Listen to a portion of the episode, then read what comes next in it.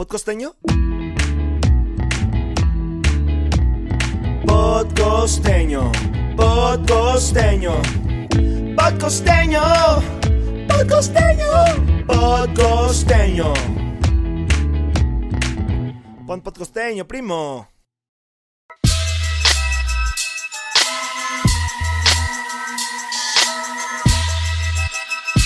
Y se lo damos en 3, 2, 1, tiempo. Hola amigos de Podcosteño.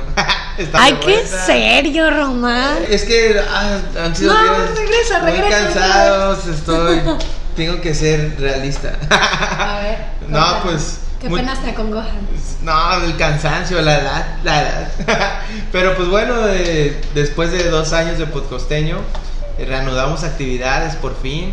Y reanudamos actividades con una persona que ya creo que tenía como un año que la estábamos convenciendo. Y le llegamos al precio. Lo padre fue que este adquirimos este una suscriptora a lo largo de este tiempo porque eh, la he visto anteriormente y sí me ha comentado que ha visto ciertos episodios y lo he podido comprobar.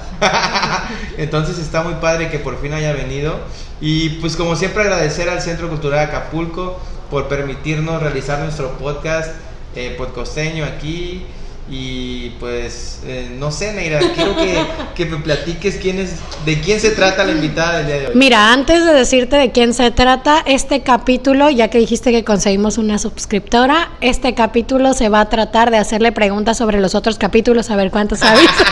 No es cierto. Pero hoy tenemos con nosotros a una persona muy especial. Ella es Paola Pastrana Martínez. Ella nació en Ciudad de México. Nació en el 92. Es eh, artesana enamorada del folclore de la cultura mexicana. Y curiosamente su primer contacto con las artes plásticas fue viendo a su mamá pintar retratos al óleo. Eh, ella en el 2005 se vino ya para Acapulco con su familia y hasta el 2015 fue cuando ya inició su camino en las artes plásticas, tomando un taller de escultura con plastilina y resina eh, en Ciudad de México. Después estudió un poquito de grabado, dibujo, pintura, técnicas de materiales y también teoría del arte en el EMAPA, Estudio Municipal de Artes Plásticas de Acapulco. Y del 2016 al 2018 tomó talleres de cerámica en Acapulco. También en ese mismo periodo ella eh, pues recibió un financiamiento eh, del Instituto Nacional de Economía Social para iniciar el proyecto Tejuame, aquí vemos por aquí el nombre, dice, me parece, y eh, pues desde ese periodo a la actualidad ha estado también promocionando un poquito su proyecto en diferentes eventos, redes sociales, exposiciones, y hoy la tenemos aquí en Podcosteño. ¿Cómo ves? Excelente. Pues ya no hay que hacerle esperar, hay que aparecer a nuestra invitada. Y pues bueno, nuestra invitada está aquí. Ay, gracias. Ay, qué emoción. Un año de espera. Ah. ¿Qué se siente estar aquí en el primer capítulo de Podcosteño después de su segundo aniversario? Ay, la más feliz, pero un poco triste porque sí fue mucha espera, pero fue un año como cuando te revuelca una ola y estás abajo de la ola rodando sin saber a qué hora vas a salir, pero ya, ya salimos. Ah. Un poco revolcada. un poco raspada, pero heridas de guerra. Ah, buenas. Qué buena onda que, que pudiste venir, Paola. Y fíjate que. Ay, gracias por esperar. Fíjate que de repente platicamos eso de la complejidad para poder quedar con una persona. Sí. Y ahorita que dices un año, o sea, esperar Wow, un sí. año, o sea, independientemente, yo sé que a algunas personas les hemos dicho con unos días de anticipación y llegan, ¿no? Pero también ha pasado de otras personas de semanas, meses.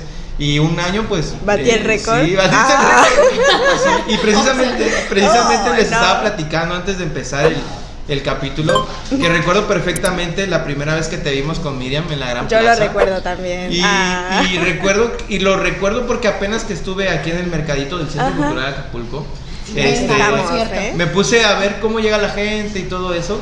Y vi como unos clientes llegaron a tu, a tu, a tu localito, a tu stand. Y te dijeron exactamente lo que yo te dije cuando te vi la primera vez. ¿Tú los haces?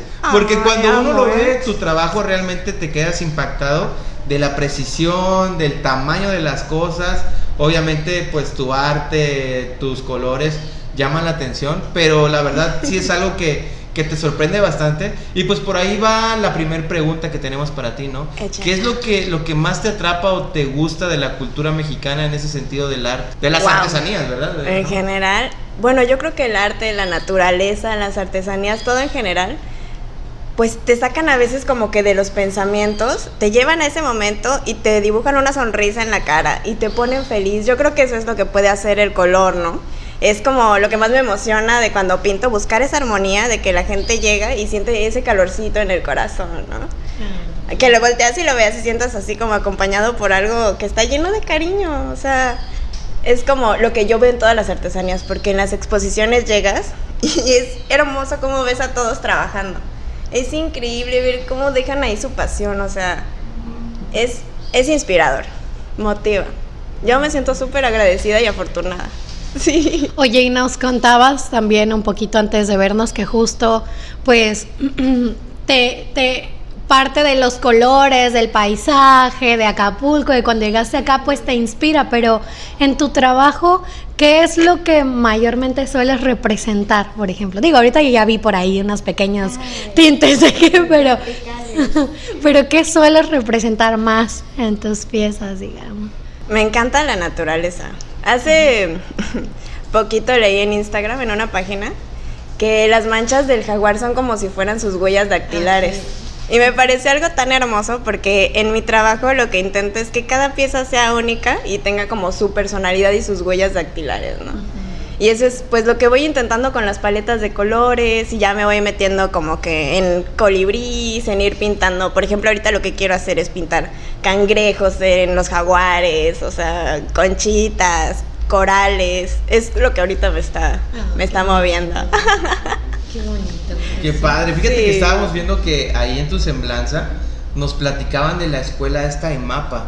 Eh. Bueno, me llama la atención porque ahorita estaba recordando precisamente, no sé cómo se me puede olvidar, que mi abuelito era artesano también. Bueno, ¿Sí? ahí en la casa mi abuelita, mi abuelito hacían pulpas, mi abuelito hacía aretes, hacía collares, hacía llaveros. Y ahorita estaba pensando, digo, eh, ahorita pues tú comentas que estudiaste en el EMAPA, ¿no? Sí. Y mi abuelito una vez me contó, pues obviamente los artesanos de antaño, pues no tuvieron como una educación en ese sentido, ¿no? Mm, mi, claro, abuelito con sus me, familias. mi abuelito me platica que un tío de él le enseñó a trabajar la concha, Oh. porque ellos hacían barcos, así, bueno, todavía los venden, creo, en Caleta y así, barcos y las velas son hechas con conchas, ¿no? Sí. Entonces, él empezó así, después empezó a trabajar en los aretes, las pulpas y todo eso. Y ahorita la nueva generación de artesanos, pues ya también muchos, bueno, sobre todo los más jóvenes, Ajá. pues ya van a la escuela, aprenden técnicas Sí, y todo lo anterior hay fue, carrera ya. fue mejorado, ¿no? ¿Cómo es ahí en el mapa? ¿Dónde está? Estaba, ya no, ya no está el ¿Ya no lugar. está? No. Por cierto, para que vean que sí soy fan, sé que Dea y Daniel Orbe estuvieron en el EMAPA porque ahí los conocí. Y sé de que son los primeros episodios. Sí, ah. sí, sí, exacto. Ay, palomita. Vamos bien, vamos bien, vamos bien, vamos bien. Sí, sí. ¿Qué, qué, qué pasó ahí entonces? ¿Dó- Bueno, pues no sé por qué habrán cerrado el lugar. Creo que hubieron solo dos o tres generaciones diferentes. No manches. Bien poquito, pero estaba bien padre porque estaba con todo, o sea, grabado, teoría del arte, pintura, escultura. O sea, te daba chance de probar un poquito de todo y ya ver hacia dónde era tu camino, ¿no? Ah. Sí. No manches. Sí, No, no, no sé estaba por el Ah, sí, qué fuerte. fuerte declaración. No tengo mucho que decir, pero sí. Estaba por el fuerte de San Esto no me lo Diego. esperaba. ¿Mandé? ¿Hace cuánto? ¿Que cerraron? Como 2015, tal vez. ¿Que cerró la escuela? Ujú, O sea, 2016. penitas terminaste, digamos, de estudiar Ajá, ahí. creo que yo fui la última, o todavía hubo una generación más, no me acuerdo bien, no les quiero mentir. Ah. Oye, y nos decías que pues justo, ¿no? Estuviste estudiando en el EMAPA, aprendiendo muchas cosas ahí, pero también mencionas que pues de manera autodidacta aprendiste otras técnicas y demás. Entonces, eh, pues justo, ¿cómo fue este proceso? ¿Cómo aprendiste esta te- estas técnicas que empleas ahora en, en este trabajo? O sea, ¿cómo de manera autodidacta pues te involucraste, las experimentaste, dónde las viste, cómo, no sé, cuéntanos esa etapa de... Yo de chiquita me acuerdo de mis primeros recuerdos. Estar jugando con plastilina haciendo animalitos. Me acuerdo mucho una jirafa que era como morada con puntitos amarillos. Ajá. Y mi mamá siempre me decía como de que tú deberías de hacer algo que tenga que ver con algo manual porque a los 5 o 6 años hacías unas piezas chiquititas impresionantes, ¿no? Y ya que lo retomé, así de que como 21 o 22, que volví a agarrar la plastilina y dije, wow, esto es familiar, esto me gusta, ah, esto se siente natural, ¿no? Mm, entonces de ahí empecé a llenar mi cuarto con esculturas de plastilina, pero se llenaban de polvo o pues por el calor en Acapulco se deshacían. Entonces así fue que empecé a probar con cemento, con resinas, pero pues yo necesitaba algo que estuviera tocando, que estuviera dándole forma. Y pues así hasta que llegó la cerámica, que esa es otra historia de otra de otra escuela que igual cerraron luego luego. Hola, Estaba Paola, ¿qué padrísima. estás haciendo? O sea, Egresa Paola. Sí. Ah, Suficiente. Sí, creo que Uy, creo que no sí, lo siento. ¿Seré yo? Ah, ¿qué? Ah, no, Mucha coincidencia. ¿Cómo? Ah, Eres la segunda persona que conozco. Yo conozco una- cuidado, centro cultural. Ah, no, no. No, No, no es cierto. No es cierto.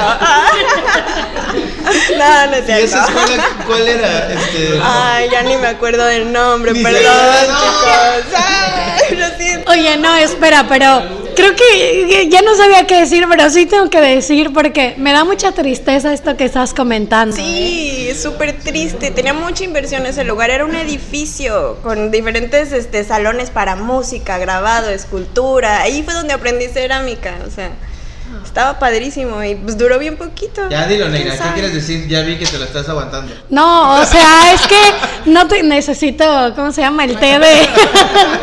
El té de Diego. Diego, mándenos de tu té para explicarlo. Pero no, o sea, realmente me da.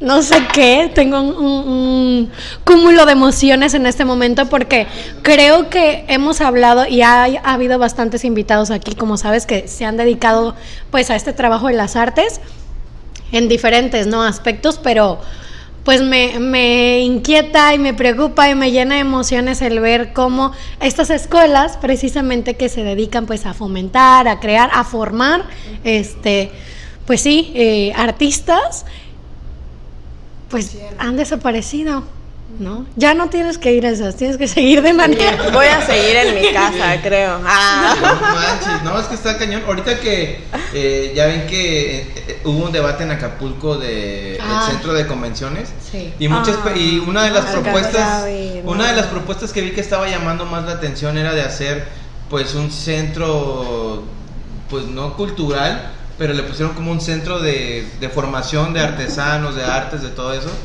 que pues obviamente creo que también sería genial.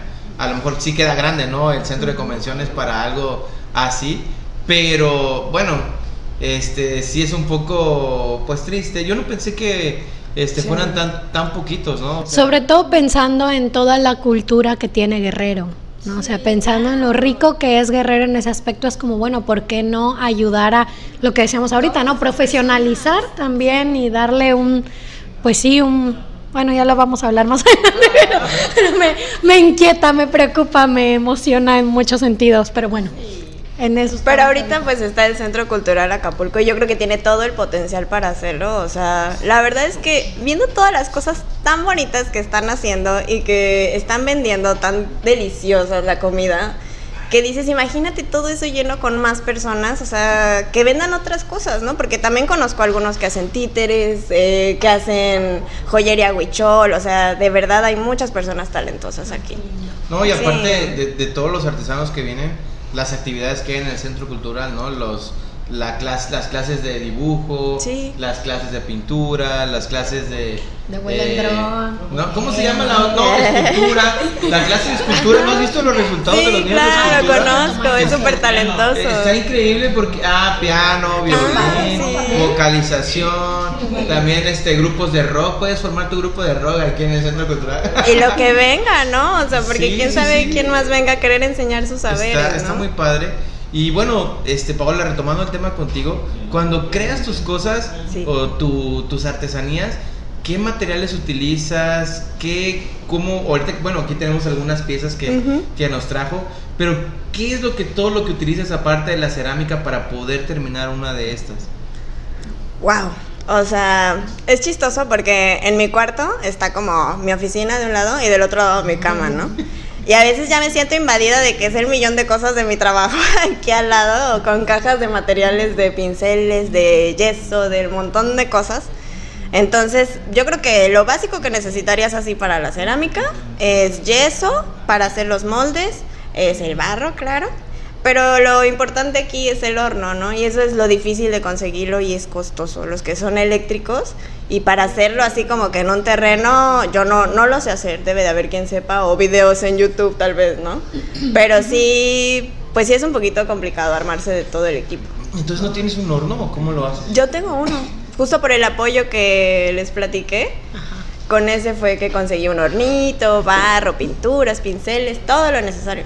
Sí. ¿Y cuánto tiempo tarda, por ejemplo, el proceso de, de meter la pieza al horno, ya tenerla lista, en lo que pues tú le das la forma? ¿Cuánto tiempo te lleva todo eso? Por ejemplo, uno de estos cuadritos del día cero, así de que es una bolita de barro, de nada, de tierra, hasta terminarlo así, unos 28, 30 días más o menos.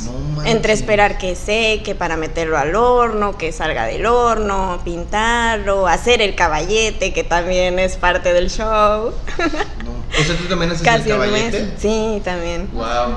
Fíjate que, Sí. fíjate que bueno, a lo mejor nos vamos a adelantar un poquito. Con cuidado porque ese ya está vendido. con los Ah, sí. Nos vamos a adelantar Ese un poquito bebé. con los temas, pero bueno, esperar 30 días para eh, poder Sí. empezar a darle vida y color a esto. Creo que también habla de que eres una persona pues muy paciente, ¿no, Paola? Para algunas cosas. Ah, Dinos para qué no. para todo. Sí, porque bueno, a, a- bueno, a mí me pasa que este yo cuando Ajá. Cerrado. bueno, Ya vi es la ansiedad Cuando, cuando yo empiezo a trabajar en algo, yo tengo algo de Ajá. que me siento y si no lo termino no, no me levanto. Y a mí me pasa O, también, o es sea, difícil. pero yo no podría esperar así de que, a ver, voy a esperar que se seque, o sea, bueno, en mi caso, ¿no? Y luego otro proceso y otro proceso y otro proceso. Creo que eso habla mucho de, pues en este caso, la paciencia y el tiempo que lleva una pieza, ¿no? Me pasa Porque a lo mejor uno puede pensar, y como te ven sentada ahí, que estás pintando nada más, a decir, ah, pues la chica nada más llega y pinta, ¿no? Pero todo el proceso que conlleva, ahorita, lo- yo la verdad nunca pensé en el horno. Cuando leí esto, yo ni siquiera lo contemplé. Es pero la es parte algo más que, importante. que es real. El- más o menos, ¿de qué tamaño es? ¿Qué, ¿Cuánto cuestan esas cosas? Pues la última vez que chequé, el más chiquito andaba como en 40 mil pesos. No O sea, sí es una-. Inversión, ¿no? ¿De Yo lo cuido más que a y- mi ¿Y vida. de qué tamaño es? De, Es chiquito, es, no sé, no sabría decirte medidas. Yo creo que unos 50 por 50 centímetros a lo mejor, ¿no? Sí, o es sea, una cosita. es una cosa manches. chiquita. O sea que cuando, por ejemplo, cuando haces una pieza de estas, ¿no? Metes más de una. No, aprovecha para llenarlo, no, sí, que valga la pena. ¿Es eléctrico? Es eléctrico. ¿Y el recibo de la luz? Pues algo, sí, algo, sí, No amigos. es que Se tiene que incluir en los cosas. O sea, precios, que- ¿eh? ah, sí, es que justo. Exacto. Son un buen de cosas. Aprendizajes. Creo que para allá va la conversación también un poquito, ¿no? Entender que, eh, bueno, creo que hay varias cosas aquí, de dónde desmenuzar. La primera es que decía Román, ¿cuánto tiempo te lleva elaborar una pieza? No, ya nos dijiste una de ese tamaño, ¿cuánto te lleva? Pero sabes que también teníamos como el, el debate al interior de que justo una pieza nunca es igual a otra, ¿no? Sobre todo en las artesanías.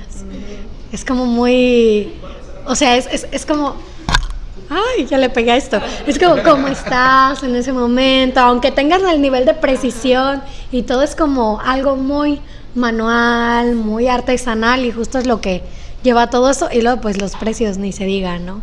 El tiempo, los precios, los materiales, o sea, al final Y el, el tiempo es, pues claro que tiempo que le dedico al trabajo es tiempo que no le dedico a mi familia, a mí, o sea, es tiempo, pues te das cuenta en algún momento que tú eres energía, ¿no? Y en donde tú lo dediques, con quien tú lo dediques, es importante ver en dónde lo estás llevando para ver qué es lo que quieres construir, ¿no? A mí esto me da la satisfacción de que lo puedo ver terminado en un mes.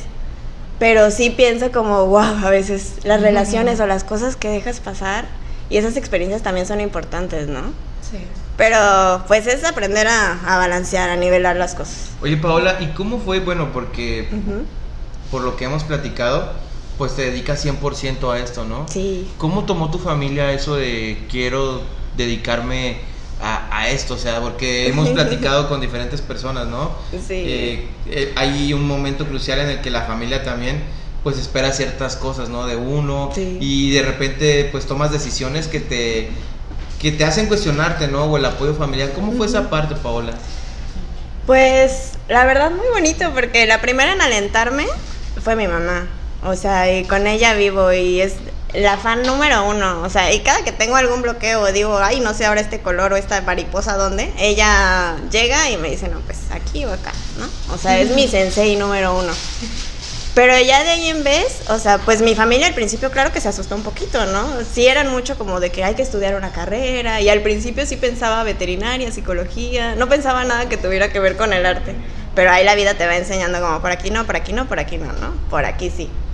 Entonces, ya que mi familia empezó a ver así que iba a los eventos, que tenía mis mesas llenas, toda la pasión y el tiempo que le pongo, ahora son mis fans número uno. O sea, amo ver cómo comparten mis cosas y dicen que están orgullosos. O sea, es un amor increíble. Sí. Sí. Oye, y ahorita decías que tu mamá te ayudaba cuando estabas con los bloqueos, cuando no sé. Sí, pobre. Ay, te amo, mami.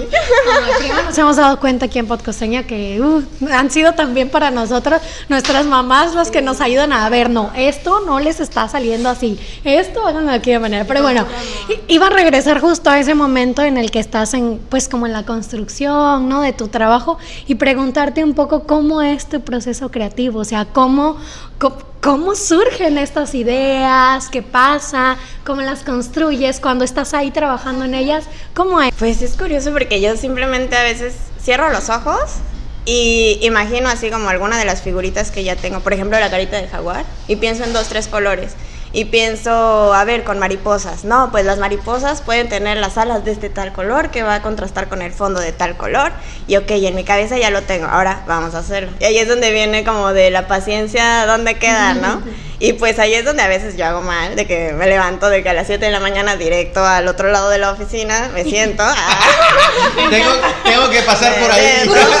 Espero el camión durante horas. ah, ya que por fin llego a la oficina, me quedo de las 7 de la mañana hasta las 12, 1 de la mañana. O sea, me detengo de que a comer porque mi mamá, o sea, la van a amar de todo lo que les voy a contar de ella, pero ella me ayuda a preparar las comidas, así que yo nada más desde que me detengo tantito, voy, como, lavo los trastes, platicamos tantito, me regreso y a seguir.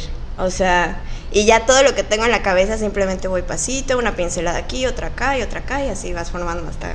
Oye, ¿ya haces, haces algún boceto cuando, por ejemplo, esto que decías, que te lo imaginabas, lo dibujas en algún lado o algo? Sí, por ejemplo, para los pedidos especiales. Hay una amiga que se llama Ruth, que, ay, la quiero mucho y siempre me hace pedidos increíbles. Ella es como mi- de mis maestros. Bueno, ahorita yo ya veo a todo el mundo, bueno o malo, como maestros, ¿no? Y ella sería como mi maestra del color. Y ella me hizo un pedido muy especial. Para un familiar suyo, doctor, me dijo, no, pues quiero algo que tenga que ver con doctores. Entonces le platiqué a mi mamá y me dice, ¿por qué no haces un jaguar vestido de doctor? Y yo, No. Claro, qué hermoso, Ahora o sea, doctor bingo. Goku y doctor Jaguar. Ah, sí, sí, suena hermoso.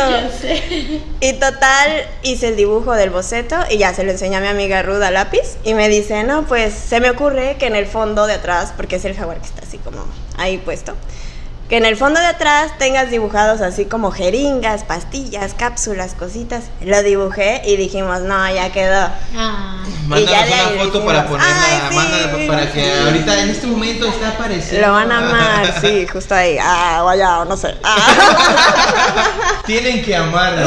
Sí. Oye, qué padre, qué padre eso. Eh, No me imaginé que también hicieras pedidos especiales. Guau, me A- encanta, aparte de, de ese, ¿cuál crees Este que nació de un pedido especial. Este Ah, No manches. Adoración. Tiene 11 jaguares. Me acuerdo un amigo de Estados Unidos me dijo como de que, no, pues tenía hasta tres jaguares. Me dijo, pero es que yo quiero algo grande, algo que tenga más, así, uno con los jaguares todos amarillos y uno con los jaguares todos llenos de color. Quiero dos collares especiales.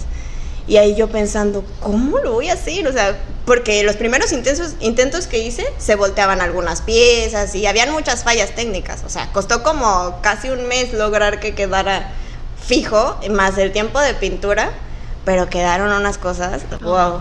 hermosas. 11 jaguares que se parezcan. No manches. Sí. Y el de colores iban cambiando de tonalidades los collarcitos de los jaguares alrededor. Ay, qué bonito. ¿Como un degradado? No, Sí. como un degradado. Como un Qué degradado. bello. Ay, también No la foto, se los voy a Y- pasar. Y, un, Ah. un, un pedido, Paola, por ejemplo, ¿cuánto tiempo tarda? Algo especial. Yo pienso que de un mes a mes y medio, porque también a veces tengo eventos o estoy trabajando en mis colecciones para salir a vender en los eventos, así que ahí me ven dividiéndome en todo. Sí. No manches, qué cañón. Y qué Sí. padre, ¿no? O sea, que sí puedas llegar y ya, ya quiero mi jaguar Sí. con este, un cuadricóptero de Oye, Paola, fíjate que ahorita que estás platicando todas estas experiencias muy padres de los Gracias, pedidos especiales, de que pues tu mamá te apoya. ¿Recuerdas cómo fue tu primer venta? La primera persona que te dijo, tu trabajo tiene un valor, véndemelo. Ay, qué Mm. La primera, primera persona no. No, no, la primera, wow, sería lindísimo. Ya pasaron siete años. También ¿eh? fue mi mamá. Ah, no, no, ella fue regalada. Ah. Ni la quería, de hecho, ah, no, no sí la quería. ¿No No, fue en un... mm, Tenía una amiga, bueno, tengo, la quiero mucho, Dulce, que bailaba mm, de danza prehispánica en el Parque de la Reina. Así que yo la iba a visitar a veces y en algún momento me llevé los collares y ellos fueron los que me empezaron a comprar. Mm. Y de hecho con ellos salí a mi primer evento a Izcateopan de la sal y así de que fue de que ponerme en el piso sentada con mis cuatro o cinco collarcitos pintados con bien poquitos colores, porque al principio nada más les metía de que café, negro, blanco, nada que ver con lo de ahorita, ¿no? Pero sí, ellos confiaron, confiaron en mí, me compraban y tienen de las primeras piezas hasta la fecha, me cuentan. Sí. Oye, y de todos los materiales que utilizas para hacer tus artesanías, ¿cuál es la más difícil con la que trabajas? O sea, como cuál, cuál te cuesta más trabajo manipular o cuál requiere más, este, más, este, pues sí, cuidado, más atención o no sé. Definitivamente los cuadros ya me han sacado canas verdes porque hay que amasar bien el barro, ¿no? Y los cuadros pues es más cantidad de barro que tiene que tener. Entonces, por ejemplo, me ha pasado de que ya tengo algún pedido y lo meto al horno y en el momento que sale tiene de que alguna fractura o alguna rajada porque le quedó aire.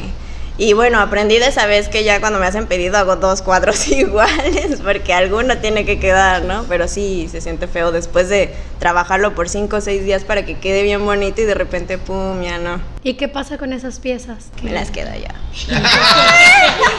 Y así es como la oficina sigue invadiendo. Ay, así es como mi cuarto cada vez es más pequeño. Ah. Oye, Paola, por ejemplo, eh, aparte del tiempo que te tardas en Sí. eh, terminar y todo eso, ¿es difícil conseguir los materiales que utilizas? Una vez que aprendes, no.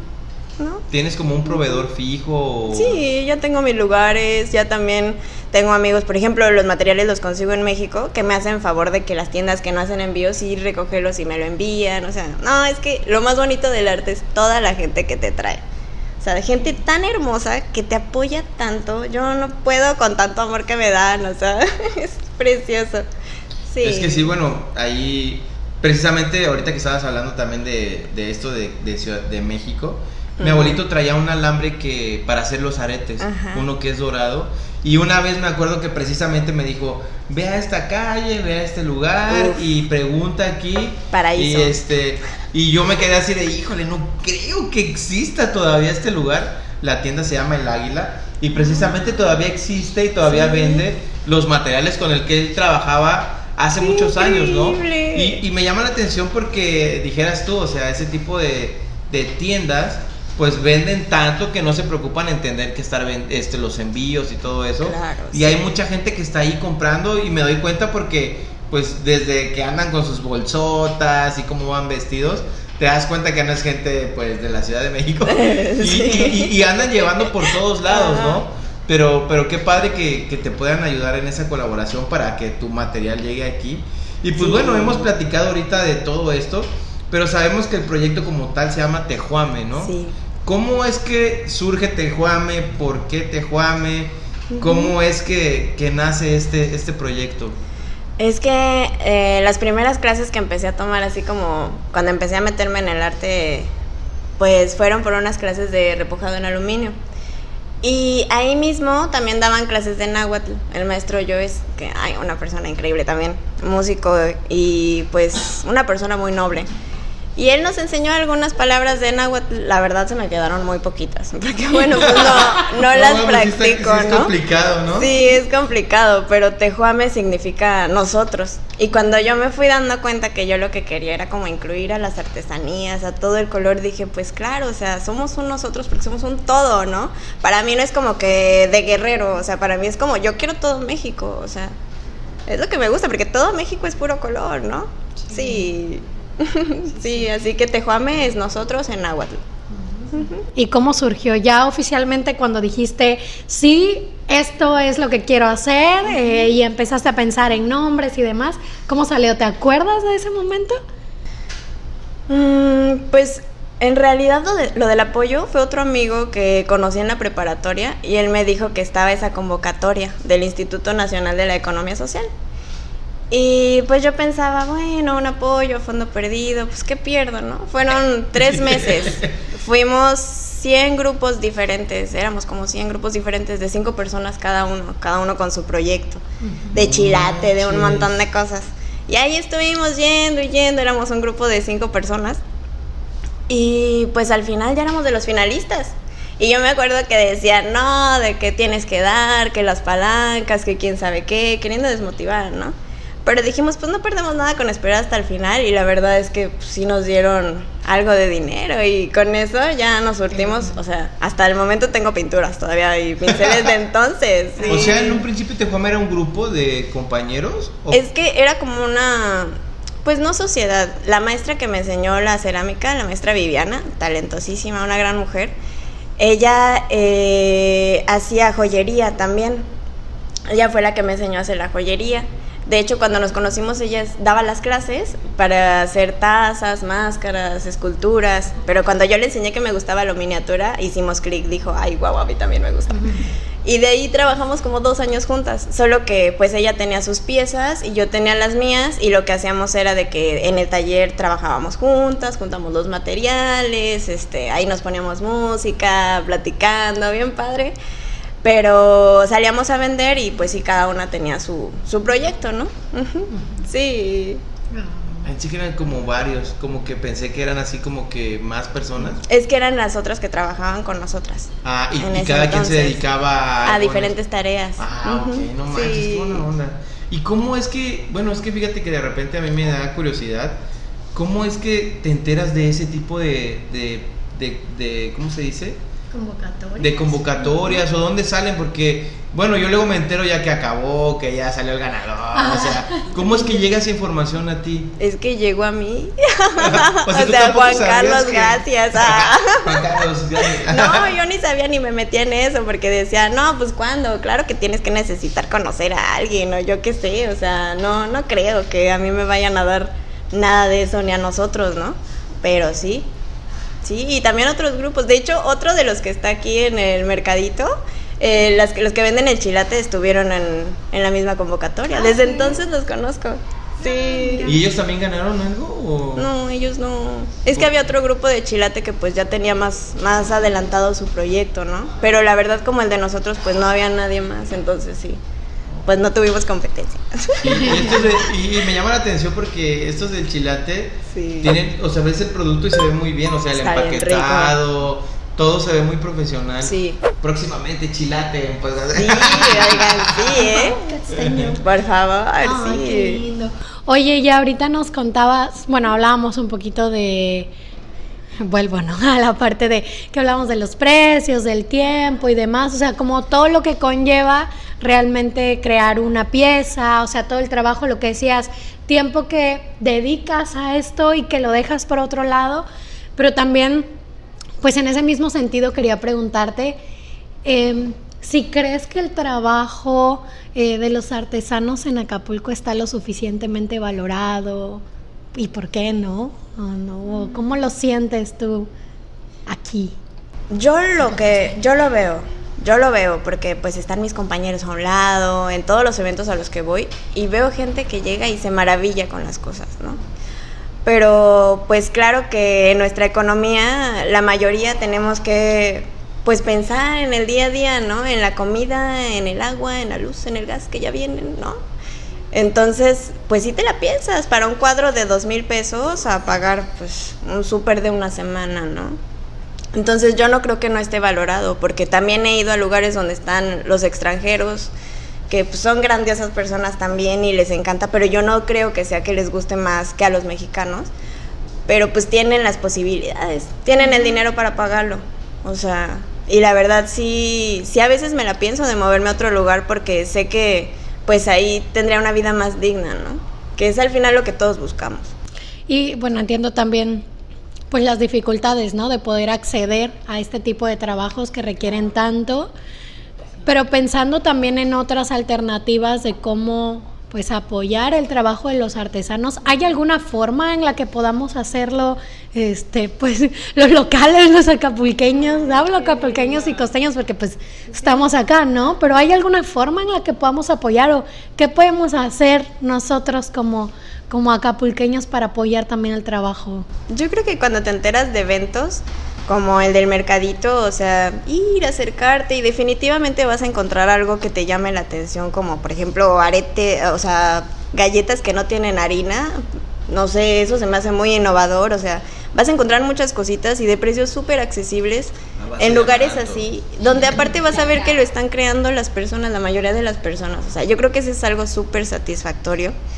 Pero pues también si tienes conocidos que lo hagan, compartirlo con otras personas, porque tú nunca sabes a, a quién pueda llegar, ¿no? Y que a lo mejor esa persona te pida un pedido grande y ya con eso tengas un mes para descansar tranquilo y estar creando en tu casa bien a gusto, sin estarte preocupando mañana viene el gas, ¿no? Sí. Sí. Es que son, son cosas importantes, ¿no? Claro. Debes de poner a veces un equilibrio y, y pensar. Y estoy seguro, ahorita, bueno, estoy seguro que esto te ha pasado, Paola, Sí. porque algunas veces también nosotros lo hemos hecho, ¿no?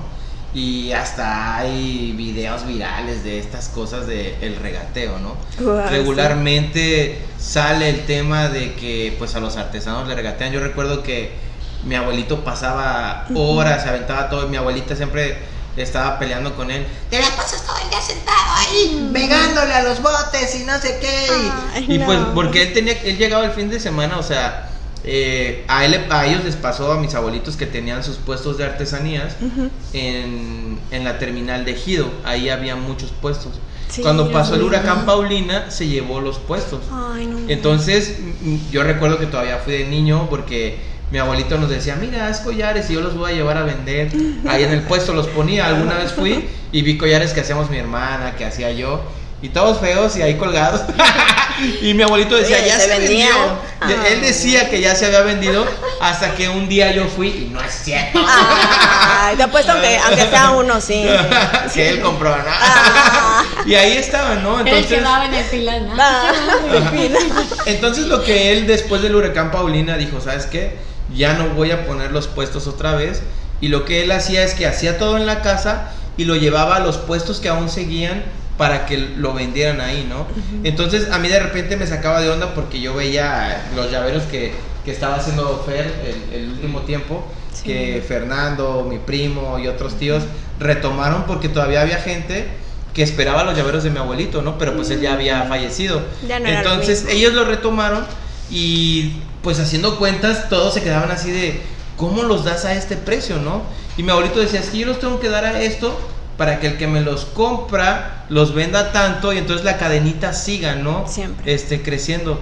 Y, y de repente él decía, no, pues es que ahora me los compraron a esto, no, es que no hay venta y no sé qué. Es duro. Eh, Entonces, este tema del regateo, Paola, ¿cómo, estoy seguro que te ha pasado, cómo lo has manejado, cómo se enfrenta, qué, qué- qué podemos hacer ahí para que sea justo, no? apenas este lo platicaba con mi mamá, justo. Ah, y pues coincidimos que es algo como cultural ya, ¿no? O sea, como que llegas a un tianguis y piensas, es parte de la dinámica ya del tianguis.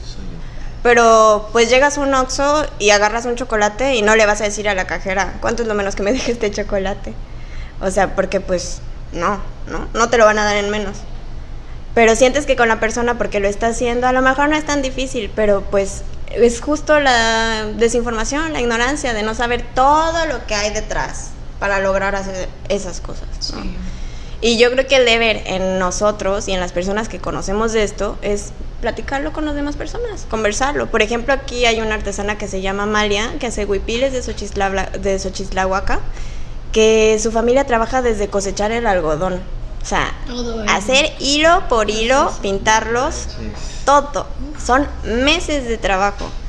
Que pues sí, la gente no lo sabe y no se da cuenta, pero pues lo único que podemos hacer es nosotros crear conciencia en nuestro entorno y que se vaya así como expandiendo. Esperemos que este capítulo de Podcosteño ayude un poquito a esta parte de visibilizar. Sí, pero es que fíjate que ahorita que dices eso de la cultura, Sí. es que sí, por ejemplo, uno muchas veces, este, lo primero que hace, ¿no? O sea, ¿cuánto te costaron esos aretes? No, pues 10 pesos. Yo los compré en 5. O sea, de repente pasa mucho eso, ¿no? Y a lo mejor, y, y me ha pasado y lo he hecho, ¿no? Yo sé que esos aretes no valen 10 pesos, valen 50 pesos, pero el simple hecho de que nosotros decimos que lo conseguimos más barato, también nos hace sentir, yo soy más chingón que tú. Y a mí me encantaba, eh, todos los años que viví en Ciudad de México, me encantaba Sí. ir al tianguis, era mi Amo lugar también. favorito, se volvió mi lugar feliz. Sí, definitivo. Porque la verdad es- Encontrar tesoros. Sí, mm. es impresionante todo eso. Eh, una vez fui con alguien que conozco y es que venden pura basura aquí, esto es basura, ¿no? Y muchas cosas que luego revenden. Pero es basura hermosa. Esta basura me hizo feliz. Mira la basura, qué bonita se ve colgando en mi cuarto. Sí, o sea, son esos detalles, ¿no? Y por ejemplo, yo iba a los tianguis porque me gustaba buscar refacciones para el taller de robótica, ¿no? Y hay cosas que, que no, que no podía comprar Claro. o que yo sabía que iban a tardar en llegar. Y yo decía, ¿y si voy al tianguis a buscar? Y, e iba, ¿no? Y, y a, a mí me pasaba al revés. O sea, de repente me decían, eh, ¿esto cuánto vale? No, pues 10 pesos. Y yo, eso vale 5 mil pesos. ¿Cómo que 10 pesos? Y, y yo por dentro algo que no puedo evitar. No, me emociono. O sea, me Te emociono. doy 20. ok, está bien. em, eh, ¿Sabías que? Así, Ay, a- así me ha pasado, ¿no? Y la verdad, Paola, eso que dices de la cultura, creo que, que sí es verdad. O sea, también el querer Es decir, de- yo lo consigo más barato, yo lo tengo de esa forma. Pero bueno, retomando lo, de, lo del regateo, este, Paola, sí me gustaría que, que lo dijeras o que nos platicaras. ¿Cómo lo, lo has enfrentado? O sea, ¿qué, qué ha sido como que el... Es y, que, que- y que sea sincera. Hay otro dato ahí que también yo he estado de ese lado, ¿no? Porque es aprender a ver siempre los dos lados de la moneda, yo creo. Poderte poner los zapatos de todos, ¿no? Y quitártelos y dárselos. Ah. Pero a veces me ha pasado que sí, yo traigo bien poquito dinero y me enamoro de algo. Y bueno, en, como yo ya he estado del otro lado, jamás pido descuento, ¿no? O sea, trato de pagar lo que pues, la persona cree que es, ¿no? Pero a veces sí llego a estar con personas que sí me enseñan así, es que es lo único que traigo de verdad y este es mi último día aquí en Acapulco y ya me voy. Y digo, ok, aquí sí, aquí sí vale la pena. O en alguna ocasión me ha pasado también que veo a alguien que se enamora de mi trabajo y que sé que definitivamente no lo puede pagar y me nace regalarlo. Porque pues también es mi manera de dar amor, entonces es difícil nivelar trabajo. Me encanta tu anillo. Paola. Ah. Revisa las bolsas de mi short. No Creo que mi- sí te queda. No revises mi mochila. Entonces, también llegan otras personas que, por ejemplo, sí me ha pasado que pues se ve que sí tienen otro nivel económico y nada más dicen, ay, está muy caro. Y no, ya estás en cara así como de... Y pues sí, obvio, al ego sí duele tantito, ¿no? Claro. Y son tus bebés, ¿no? Es como, hey, cuidado. ah". Oye, pero es que también. Pero sí, sí, sí. No, La pues, manera de actuar yo creo aquí es... Está bien, sí, no, no se preocupe. O a veces me ha pasado de que, por ejemplo, una señora quería que le hiciera un descuento como casi de 150 pesos. Y le dije, y de verdad, me encantaría podérselo regalar. Pero en este momento no puedo. O sea, ella no es quien para saberlo. Pero en la mañana de ese día yo tenía 50 pesos y ya en toda la vida. Para mí, dejarle ese precio de ese collar que sabía que podía venderlo en ese precio en otro lugar, era quedarme unos dos días sin mangos y frutas, ¿no? Por ejemplo.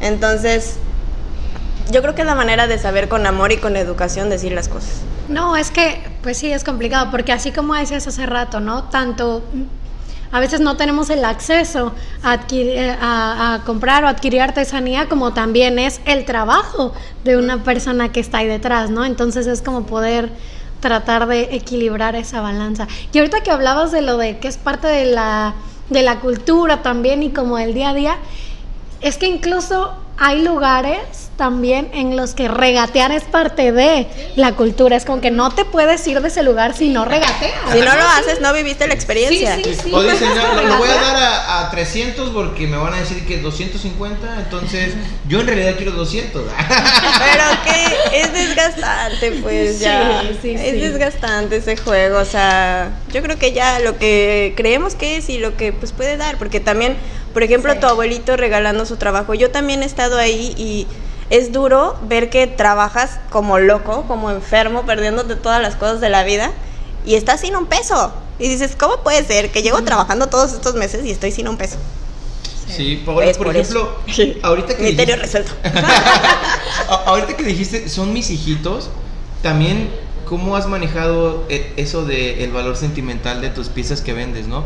Porque yo me imagino que cuando este cuadro que ya está vendido se va, se va con él una parte de ti, ¿no? Sí.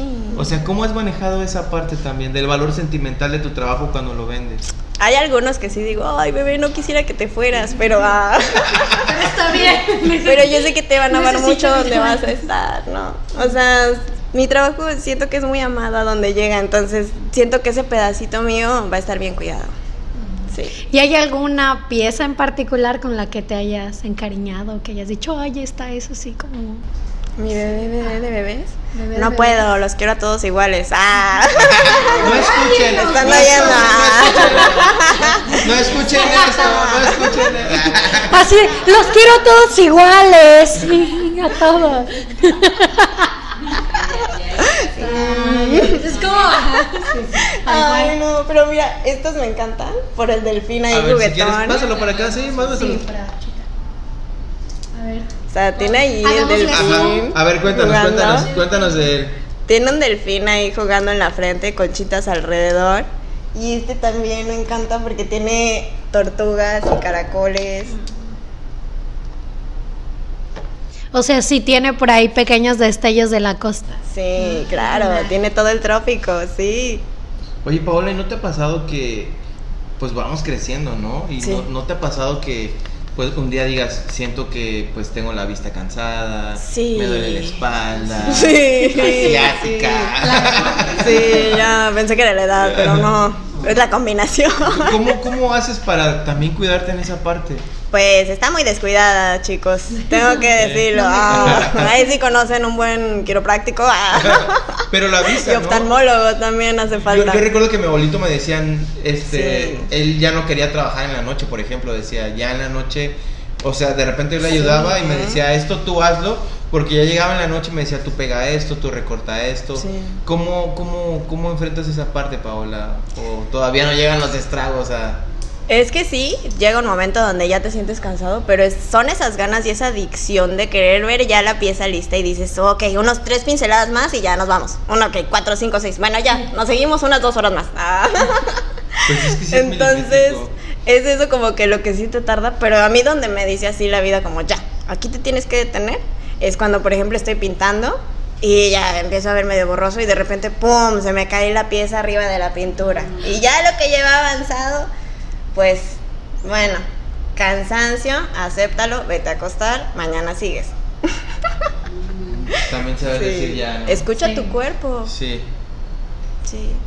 El consejo fue muy de señora. Ah, pues 30 años La ya. señora de allá luego, luego.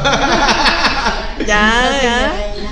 El Sí. tercer escalón, ya. ¡Uy, Neila acaba de llegar! Uy, aguántate al primer señora, ¿eh? Tengo días haciendo drama por eso. Ay, bebé. No, déjate del señora. Tengo dramas, tengo días haciendo dramas de que, ay, así me veo, ay, así me siento, ay, entonces, sí. Se la voy a, le voy a echar la culpa a los 30, pero está bien, no pasa nada.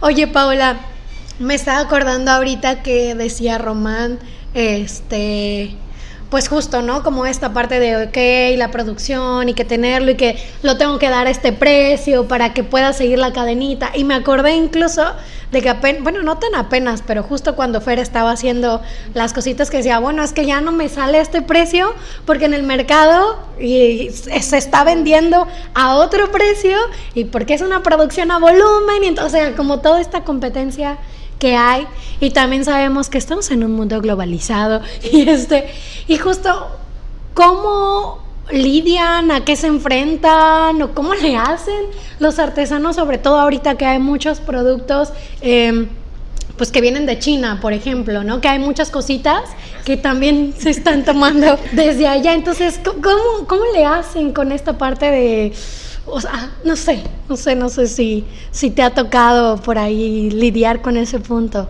Pues justo apenas me pasó así de que llegó una familia de papá, mamá y un bebé. Y empezaron a ver y dijeron, no puede ser que acabamos de pasar unos de puestos allá afuera caminando en la costera y compramos cosas que eran chinas y aquí están todas las cosas hechas a mano, ¿no? Y ya gastamos el dinero allá, o sea, no, o sea, se veía que pues se sentían mal de eso, ¿no?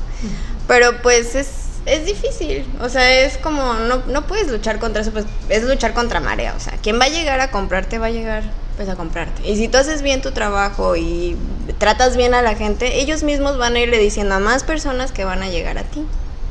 Es que está cañón. ¿Te acuerdas eh, donde fuiste a comprar lo de el cumpleaños de Andy? Abajo sí. está repleto de artesanías hecho en China. Esa es una tienda en el centro y con la palabra todo Acapulco y con precios que dices, ¿qué? O sea, está muy cañón porque, o sea, ya está, ya ves que te venden que el ancla de arena con reloj y, hecho en China, me quedé así de, o sea, está, está cañón, ¿no? Y por ejemplo, este, y te decía que me ganaste esa pregunta porque yo la pensé, o sea, me acordé de que ah. fuimos ahí y son precios, eh, pues, eh, muy accesibles, ¿no? Pero también son cosas desechables. Sí. O sea, son cosas desechables y por ejemplo uno también, si alguien te va a comprar algo como esto, creo que le dijera, como dices tú, le va a dar el amor, le va a dar el, el cariño, lo va a apreciar de manera distinta, ¿no? Por ejemplo, Paola, tú solamente te, te, te promocionas en lugares donde pues hay expos o cómo le haces para promocionar tu, tu trabajo. Sobre todo en las expos, también a través de redes sociales, pero la verdad le he bajado mucho ahí, porque pues sí estoy todo el tiempo pintando, ¿no? Me hacen falta dos manos extras, que sean las que se ocupen así de las redes, porque de plano yo no, no puedo. Entonces, más que nada ahorita sí es como en los eventos, o sea, sí es mm, más fácil poder juntar tantito dinero para volverme a encerrar, volver a trabajar y volver a salir, ¿no? Sí. O sea, sí, no, en la pandemia sí la sufrí bastante. Tenías que dividir tu tiempo. Sí. No, no, sobre todo porque era vender a través de las redes y podía ser que en una semana vendiera 800 y en otra semana no vendiera nada, ¿no? O sea. No manches. ¿Cómo, cómo te fue en la pandemia? ¿Qué, qué, pues sobrevivimos. ¿Qué, ah. fue Aquí estoy. Aquí estábamos. ¿Qué fue lo más difícil? Porque pues imagínate, o sea, si los negocios estaban cerrados, la gente que luego se pone en las calles, ¿cómo, cómo fue la, la pandemia para todos los artesanos? No sé cómo lo logré, no sé. No sé cómo lo logré. Pues sí, aquí está. Pero aquí estoy, sí. No manches, qué, qué fuerte. Pero fue buscándole y así justo de personas que ya me habían conocido antes en eventos, venían a pedirme nuevos pedidos y cositas así. Entonces eso fue lo que me salvó en realidad, las personas que ya había conocido. La familia también, gracias. gracias. Los amigos, gracias. Es que creo que sí estas redes también son fundamentales, o sea, no hablo de redes sociales, sino justo las redes de personas, ¿no? Las conexiones. ¿Hay algún, no sé si, si haya como alguna especie de... Eh, pues justo, ¿no? Como algún colectivo o algo en particular con un grupo de personas, ¿no? Artesanos con los que de alguna forma se apoyen entre sí o algo y formes parte. No sé, no sé si existe, o sea, te pregunto justo si aquí hay algo de, de, eso que tengas conocimiento. La realidad es que a mí me gusta llevarme con todos, o sea, yo no soy como, no me gusta agarrar grupitos porque pues meterse chismes es como no tienes vela en el entierro, es desgastante y para qué dejas ahí tu energía, ¿no? Entonces pues trato de como estar enfocada en lo mío y pues sí, ir conociendo personas, escuchándolas y así, pero pues es, es complicado, ¿no? Las relaciones humanas.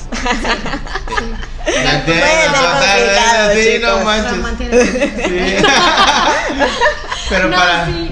Justo me refiero más como a esa parte de, de lo que hablamos de la importancia de las redes y la colaboración y todo, como justo si había algo así en el que se arroparan, digamos, como entre varias personas, sobre todo en situaciones complicadas como esto que pasa en la pandemia, como pues no sé, ¿no? Luego cosas extrañas suceden aquí. Oye, está, fíjate que me gustaría saber esto. Sí. La última vez que te vi, pues bueno, vi que estabas en la gran plaza, estabas ahí vendiendo. Y nosotros participábamos en el mercadito, pero pues por cuestiones de tiempo, Ah, de trabajo, pues dejamos de venir. Y de repente veo una historia que sube Dulce, Dulce León, que espero que estés viendo esto. Y le digo, no manches, Paola está ahí. ¿Cómo fue que llegaste aquí al centro cultural? ¿Aquí al Centro Cultural? Bueno, Ah, a la casa de cultura. Porque me dijo Dulce. Ay, gracias, Dulce, fuiste tú. Ella, Ella te me dijo, buscó. ¿dónde te vio? A ver, cuéntanos esa historia. No me dijo dónde me vio, pero me dijo así como, oye, fíjate que va a haber un evento de tal fecha a tal fecha, va a costar tanto. Este, me encantaría que estés aquí. Y yo, ay, wow, a mí también, pues me encantaría probar. Y sí, justo en ese momento, la verdad, no tenía eventos, no tenía nada. Tengo un compromiso fuerte en agosto y yo decía, no tengo ni un peso ni para irme para allá, o sea, ¿cómo le voy a hacer? Y sí, Dulce, me salvaste. Sí, porque de repente, bueno, Centro Cultural, gracias. Sí, Ah. fíjate que está padre porque, Está bueno, precioso. andan por todos lados. He visto que varios de los artesanos que, que vienen aquí Sí, los conozco. sí. vienen de, de muchos lados, ¿no? Y, y van a muchos lugares y recorren. No, pues está muy padre. Qué bueno que llegaste aquí al Centro Cultural porque precisamente es lo que están buscando, ¿no? Que se, se pueda ver, que se pueda conocer el trabajo de todos ustedes. Ay, sí. Y pues con el apoyo del doctor Víctor Hugo, que tiene ideas muy padres, que la verdad, este motiva de repente a las personas porque me ha tocado Sí. ver cuando el mercadito empezó, él iba puesto por puesto Ajá. y se la pasaba como que dando esas palabras de aliento, ¿no? De, que vengan y se va a poder y que no sé qué. Y ahorita pues he visto bastante movimiento con Sí, todos los eventos. Así que también pues la gente que esté viendo esto, vengan al Centro Cultural, vengan a ver lo que está pasando. Seguramente cuando salga el episodio de Paola, pues ya se acabó el mercadito. Pero va a ser cada 15 días, ¿eh? Sí, sí, a ver, cuéntanos eso, porque no sé bien cómo está. Según ahorita. va a ser cada 15 días. Digo, a veces a lo mejor quizá falte si estoy en otros eventos, pero por aquí nos vamos a andar viendo y seguro van a estar viniendo cosas más bonitas y otras cosas hermosas de las que ya tienen aquí, pero pues sí, el plan es que crezcan, ¿no? Igual las personas que vendan artesanías, pues que vengan, que pregunten, no pierden nada, ¿no? Sí, en gusto se rompen quienes. pues bueno, Paola, quiero que te prepares. No sé dónde está ahorita, en qué, en qué punto estamos este, oculto. Espero que producción haya cumplido con su trabajo. Ah. Vamos a llegar a la parte, pues, este, donde tenemos la pregunta secreta para ti. Ah, He visto que no le has tomado a tu taza. Yo Oh, por Dios, si un está buen- ahí. Yo espero que le des un buen trago a tu taza. Está- ¿Puedo leerlo si está? No. Sí está ahí, está ahí. Ay, producción. Producción fondo. Es café, me van a ver muy alterada al rato.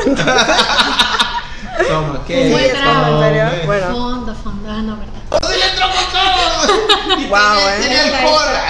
Eso fue profesional. Ah, ya lo voy a quitar. ¿Sí? Sí. Ya, ya puedes, ya Vamos puedes. a ver qué quede para. La rompe. Adiós, pronto. Mm. Qué bonita taza. a ver. Uf. Deberías poner aquí como una canción de Qué suspenso. lindo. ¿Qué significa Acapulco para ti? Pues sí sería una parte muy importante de mi vida porque no sé, o sea, no sé si hubiera llegado a esto si no hubiera estado aquí. Si me hubiera quedado en México, ¿qué hubiera pasado? No sé.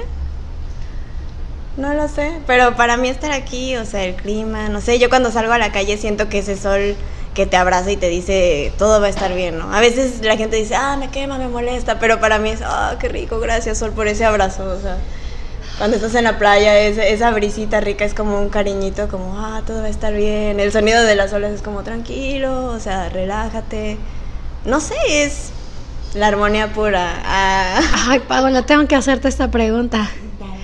¿Eres team frío o team calor? team calor, chicos. Lo siento. Lo siento, soy de pies fríos. ¿Cómo puede existir Team Calor? Somos mayoría los que Sí, estamos aquí, así que. No. Team calor por siempre. Pero es que, bueno, a, a ti te pasó al revés, ¿no? Vienes del frío al calor y también... Sí. Este, ¿En qué parte de, de- de la Ciudad de México vivías o en el estado? Mm, En la Ciudad de México, por el Parque Hundido. Ah, ok, al sur. En bueno, sí, sur. te entiendo, sí hace un poquito más de frío. Oigan, pero, pero creo que también tenemos que hacer analizar de diferente manera esta pregunta.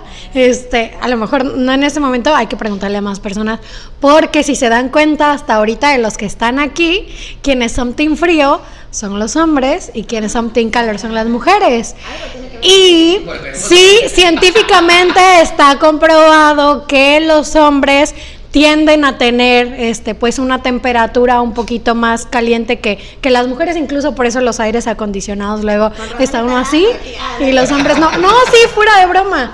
O sea, sí hay, sí hay una explicación científica detrás, así que habrá que preguntar Team Frío y Team Calor. No, manches, calor, no por puedo siempre. creer que seas Team Calor. Sí, forever. Yo no me veo en Alaska ni en ningún lugar así, ¿eh? No cuenten conmigo. Yo sí quiero ir a que me congele.